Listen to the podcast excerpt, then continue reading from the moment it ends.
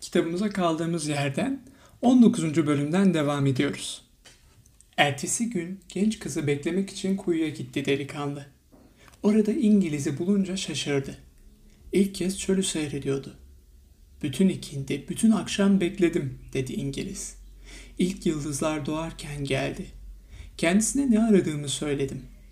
Bana kurşunu altına dönüştürüp dönüştüremediğimi sordu. Ben de tam olarak işte bunu öğrenmek istediğimi söyledim. Bunun üzerine denememi söyledi. Git deneden başka bir şey söylemedi bana." Delikanlı ağzını açmadı. Demek ki İngiliz çoktandır bildiği bir şeyi öğrenmek için tepinmişti bunca yolu. Ve bunun benzeri bir şey öğrenmek için kendisinin de yaşlı krala 6 koyun vermiş olduğunu anımsadı. "Öyleyse deneyin," dedi İngiliz'e. "Ben de onu yapacağım. İşte hemen işe koyulacağım." İngiliz ayrıldıktan sonra Fatima su doldurmak için kuyuya geldi. "Sana tek bir şey söylemek için geldim," dedi delikanlı genç kıza. "Benim karım olmanı istiyorum. Seni seviyorum." Genç kız testiyi taşırdı. "Seni her gün burada bekleyeceğim," diye konuşmasını sürdürdü delikanlı. "Piramitlerin yakınında bulunan bir hazineyi aramak için bütün çölü geçtim. Savaş benim için tam bir talihsizlikti. Aynı savaş şimdi benim için bir talih. Çünkü burada senin yanında kalıyorum." "Savaş bir gün bitecek," dedi genç kız. Delikanlı bahadaki hurma ağaçlarına baktı. Çobanlık yapmıştı. Burada da koyunlar vardı. Hazineden daha önemliydi Fatima. "Muharipler kendi hazinelerini arıyorlar," dedi genç kız. Sanki onun düşüncelerini keşfetmiş gibi. "Ve çöl kadınları muhariplerden gurur duyarlar." Sonra testisini yeniden doldurup oradan uzaklaştı. Delikanlı her gün kuyuya gidip Fatima'nın gelmesini bekliyordu. Fatima'ya çobanlık hayatını, kralla rastlaşmasını, Billuriye dükkanını anlattı. Dost oldular. Sabahları ancak 15 dakika birlikte olmalarına karşın bu süreyi günün geri kalan bölümünden çok daha uzun buluyordu. Neredeyse bir aya yakındır vahadaydılar. Kervanbaşı bir gün herkesi toplantıya çağırdı.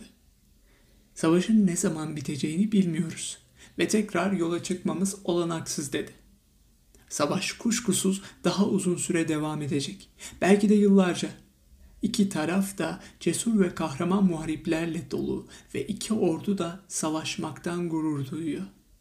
Bu iyiler ile kötüler arasındaki bir savaş değil. Aynı iktidarı ele geçirmek isteyen güçler arasındaki bir savaş bu. Ve böyle bir savaşta Allah iki tarafında yanındadır." İnsanlar dağıldı. Delikanlı o akşam Fatima'yı tekrar gördü ve ona toplantıda söylenenleri aktardı. "İkinci görüşmemizde," dedi genç kız, "bana aşkından söz ettin. Daha sonra bana evrenin dili gibi, evrenin ruhu gibi çok güzel şeyler öğrettin. Ve bunlar azar azar beni senin parçan haline getirdiler." Delikanlı onun sesini dinliyor ve bu sesi hurma ağaçlarının yapraklarından esen rüzgarın hışırtısından çok daha güzel buluyordu. "Seni beklemek için kuyuya çok erken geldim. Çok bekledim. Geçmişimi, geleneği, erkeklerin çöl kadınlarının nasıl davranmalarını istediklerini anımsayamıyorum. Küçükken çölün bir gün bana hayatımın en güzel armağanını vereceğini hayal ederdim. Ve bu armağan verildi. Bu armağan sensin." Delikanlı genç kızın elini tutmak istedi. Ama Fatima testinin kulplarından tutuyordu. "Bana düşlerini, yaşlı kralı ve hazineyi anlattın. Bana işaretlerden söz ettin. İşte bu yüzden hiçbir şeyden korkmuyorum. Çünkü seni bana bu işaretler getirdiler. Senin de sık sık tekrarladığın gibi ben senin düşlerinin ve kişisel menkıbenin bir parçasıyım.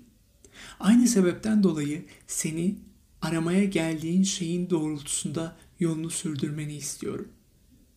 Savaşın bitmesini beklemen gerekiyorsa çok iyi. Ama daha erken gitmek zorundaysan öyleyse menkıbenin yoluna git. Kumullar rüzgarın etkisiyle değişirler. ama çöl hep aynı kalır. Aşkımız da böyle olacak. Mektup, dedi genç kız bir kez daha. Ben senin menkıbenin bir parçasıysam bir gün mutlaka geri döneceksin. Delikanlı Fatima'nın yanından ayrılırken üzgündü. Şimdiye kadar tanımış olduğu insanları düşünüyordu. Evli olan çobanlar kırlarda dolaşmaları gerektiği konusunda karılarını inandırmakta çok güçlük çekiyorlardı. Aşk sevilen nesnenin yanında bulunmayı zorunlu kılıyordu.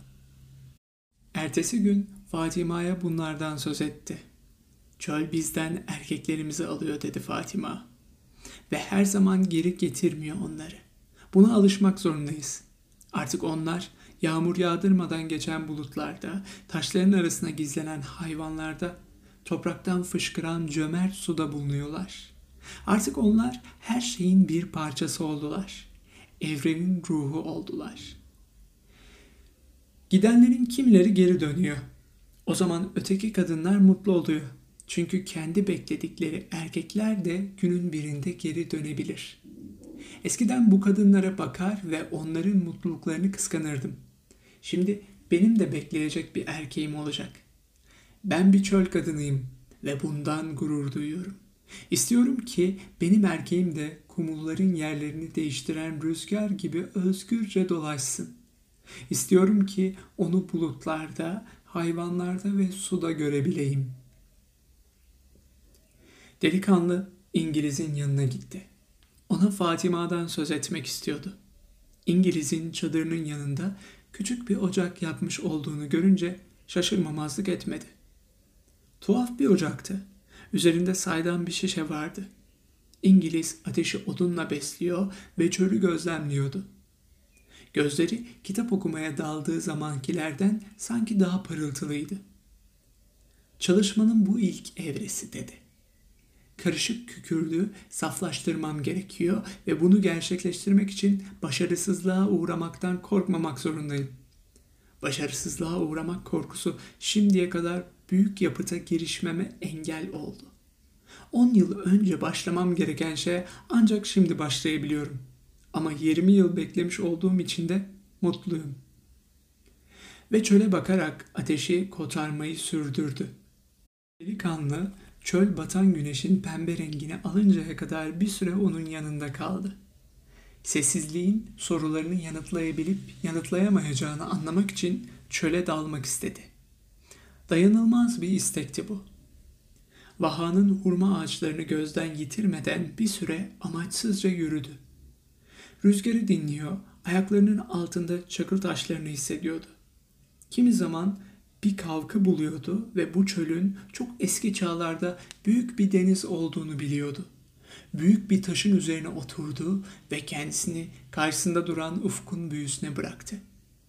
Aşkı ona bir sahip olma düşüncesi katmaksızın düşünemiyordu. Ama Fatima bir çöl kadınıydı. Bir şey onun anlamasına yardımcı olabilecekse bu da kuşkusuz çöldü. Başının üstünde bir şeyin kımıldadığını hissedinceye kadar orada hiçbir şey düşünmeksizin öylece kaldı. Gökyüzüne bakınca gökyüzünün enginlerinde uçan 2 atmaca gördü. Yırtıcı kuşlara ve uçarken çizdikleri şekillere dikkatle baktı. Bunlar görünüşte düzensiz çizgilerdi. Ama onun için gene de bir anlamları vardı. Ne var ki anlamlarını çözemiyordu. Bunun üzerine kuşların hareketlerini gözleriyle izlemeye karar verdi. Böylelikle belki de bir mesaj okuyabilirdi. Belki de çöl kendisine sahip olmayı gerektirmeyen aşkı açıklayabilirdi.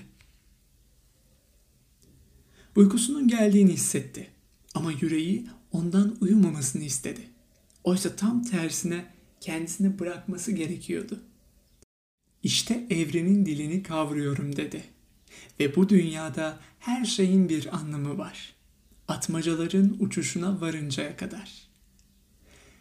Bir kadına duyduğu aşk için içinde derin bir minnet hissetti. İnsan sevince, diye düşündü, nesneler daha çok anlam kazanıyor. Birden atmacalardan biri ötekine saldırmak için pike yaptı. O anda delikanlının gözünün önünde ani ve kısa bir görüntü belirdi. Silahlı bir birlik elde kılıç Vaha'yı işgal ediyordu. Görüntü hemen yok oldu ama bıraktığı etki çok canlıydı. Seraplardan söz edildiğini duymuş ve birkaç kez serap görmüştü. Çölün kumlarında somutlaşan arzulardı bunlar. Ne var ki hiç kuşkusuz bir ordunun Vaha'yı ele geçirdiğini de görmek istememişti. Bunları unutmak ve tekrar düşünceye dalmak istedi. Yeniden pembe aşı boyası çöle ve taşlara yöneltmek istedi zihnini. Ama yüreğindeki bir şey rahat bırakmıyordu onu. Her zaman işaretleri izle demişti yaşlı kral. Fatima'yı düşündü. Sonra gördüğü görüntüyü anımsadı ve bunun gerçeklikten pek uzak olmadığını sezdi. İçini saran boğuntudan kurtulmaya çalıştı. Ayağa kalkıp hurma ağaçlarına doğru yürüdü. Bir kez daha nesnelerin çoğul dilini anlıyordu. Şimdi Vaha tehlikeyi simgelerken çöl güvenliği temsil ediyordu. Deveci bir hurma ağacının dibine oturmuş, güneşin batışını seyrediyordu. Delikanlının bir kumulun arkasından çıkarak geldiğini gördü. "Bir ordu yaklaşıyor," dedi delikanlı. "Gözlerimin önünde bir görüntü belirdi." "Çöl insanların yüreğini hayallerle doldurur," diye yanıtladı deveci. Ama delikanlı ona atmacaları anlattı. Atmacaların uçuşunu izlerken birden evrenin diline dalmıştı. Deveci hiçbir karşılık vermedi. Delikanlının kendisine anlattığı şeyi anlıyordu. Yeryüzündeki herhangi bir şeyin, her şeyin yaşamını anlatabileceğini biliyordu. Bir kitabın herhangi bir sayfasını açarak, birinin elini inceleyerek ya da kuşların uçuşuna bakarak ya da kağıt falı açarak ya da bir başka yöntemle o anda yaşamakta olduğumuz deneyimle bir ilişki kurabiliriz hepimiz. Aslında nesneler kendiliklerinden hiçbir şey açınlanmaz. İnsanlar bu nesneleri gözlemleyerek evrenin ruhunu anlama yöntemini keşfedebilir. Çöl, evrenin ruhunu kolayca anlayabilmeleri sayesinde hayatlarını kazanan insanlarla doluydu. Kahin adı veriliyordu bunlara ve kahinler kadınlar ve yaşlılardan korkardı. Savaşçılar bunlara pek ender danışırdı. Çünkü insanın ne zaman öleceğini önceden bilerek savaşa gitmesi olanaksızdır. Savaşçılar savaştan haz almayı, bilinmeyen bir şeyden heyecan duymayı yeğler. Gelecek Allah tarafından yazılmıştır ve Allah ne yazarsa yazsın insanların iyiliği içindir. Bu nedenle savaşçılar yalnızca şimdiki zamanda yaşar. Çünkü şimdiki zaman beklenmedik olaylarla doludur ve bir yığın şeye dikkat etmek zorundadırlar. Düşmanın kılıcı neredeydi? Atı neredeydi? Ölümden kurtulmak için hangi vuruşu yapmalıydılar? Deveci bir savaşçı değildi ve şimdiye kadar kahinlere danıştığı olmuştu. Aralarından çoğu kendisine doğru şeyler söylemişlerdi. Kimileri de yanlış şeyler söylemişti. Bir gün en yaşlı ve en ürkütücü kahin deveciye neden bu kadar gelecekle ilgilendiğini sormuştu. "Bir şeyler yapabilmek için," diye yanıtlamıştı deveci. "Ve olmasını istemediğim şeyleri tersine çevirmek için." "O zaman bu senin geleceğin olmaz ki," diye yanıtladı kahin. "Ama belki de olacakları kendimi hazırlamak için geleceği öğrenmek istiyorum."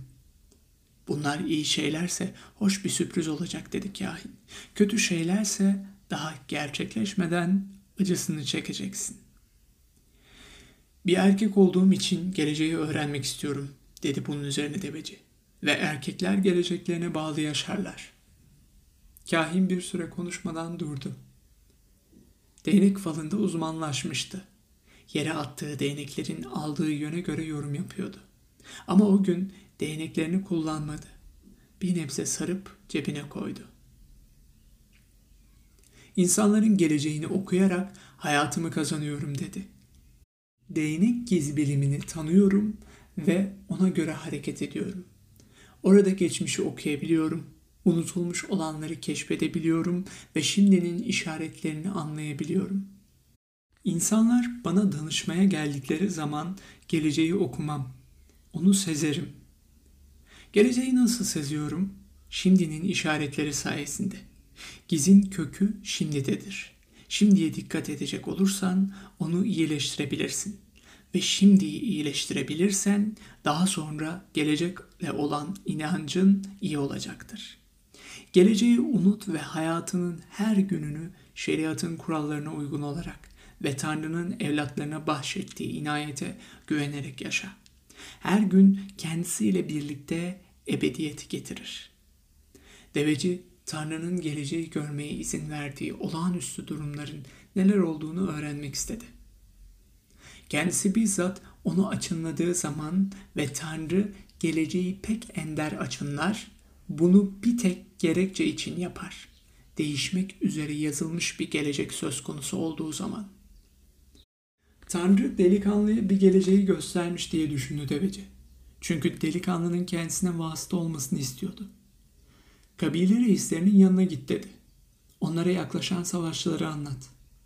Benimle alay edecekler. Bunlar çöl insanıdırlar. Çöl insanları işaretlere alışkındırlar. Öyleyse durumu biliyor olmalıdırlar. Kafalarına takmazlar bunu. Allah'ın kendilerine bildirmek istediği bir şeyden haberdar olmaları gerektiğinde birinin gelip kendilerine haber vereceğine inanırlar. İşte bugün bu elçi sensin. Delikanlı Fatima'yı düşündü ve kabile reislerinin yanına gitmeye karar vermişti. Bu bölümün sonuna geldik. Bir sonraki bölümde görüşmek üzere. Geceyim olarak sizler için Şeker Portakalı kitabını da seslendirdik. Dilerseniz bu listeye Şeker Portakalı kitap seslendirmesi adıyla arayarak ulaşabilir ve hemen dinlemeye başlayabilirsiniz.